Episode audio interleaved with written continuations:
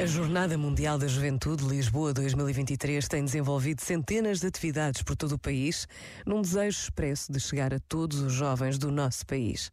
Caminhadas, tempos de oração, plantação de árvores, vigílias, torneios desportivos, uma infinidade de iniciativas que revelam como já é real a próxima Jornada Mundial da Juventude em Lisboa, e a partir das três da tarde de hoje começa a iniciativa 24 Horas de Oração pela Jornada Mundial da Juventude.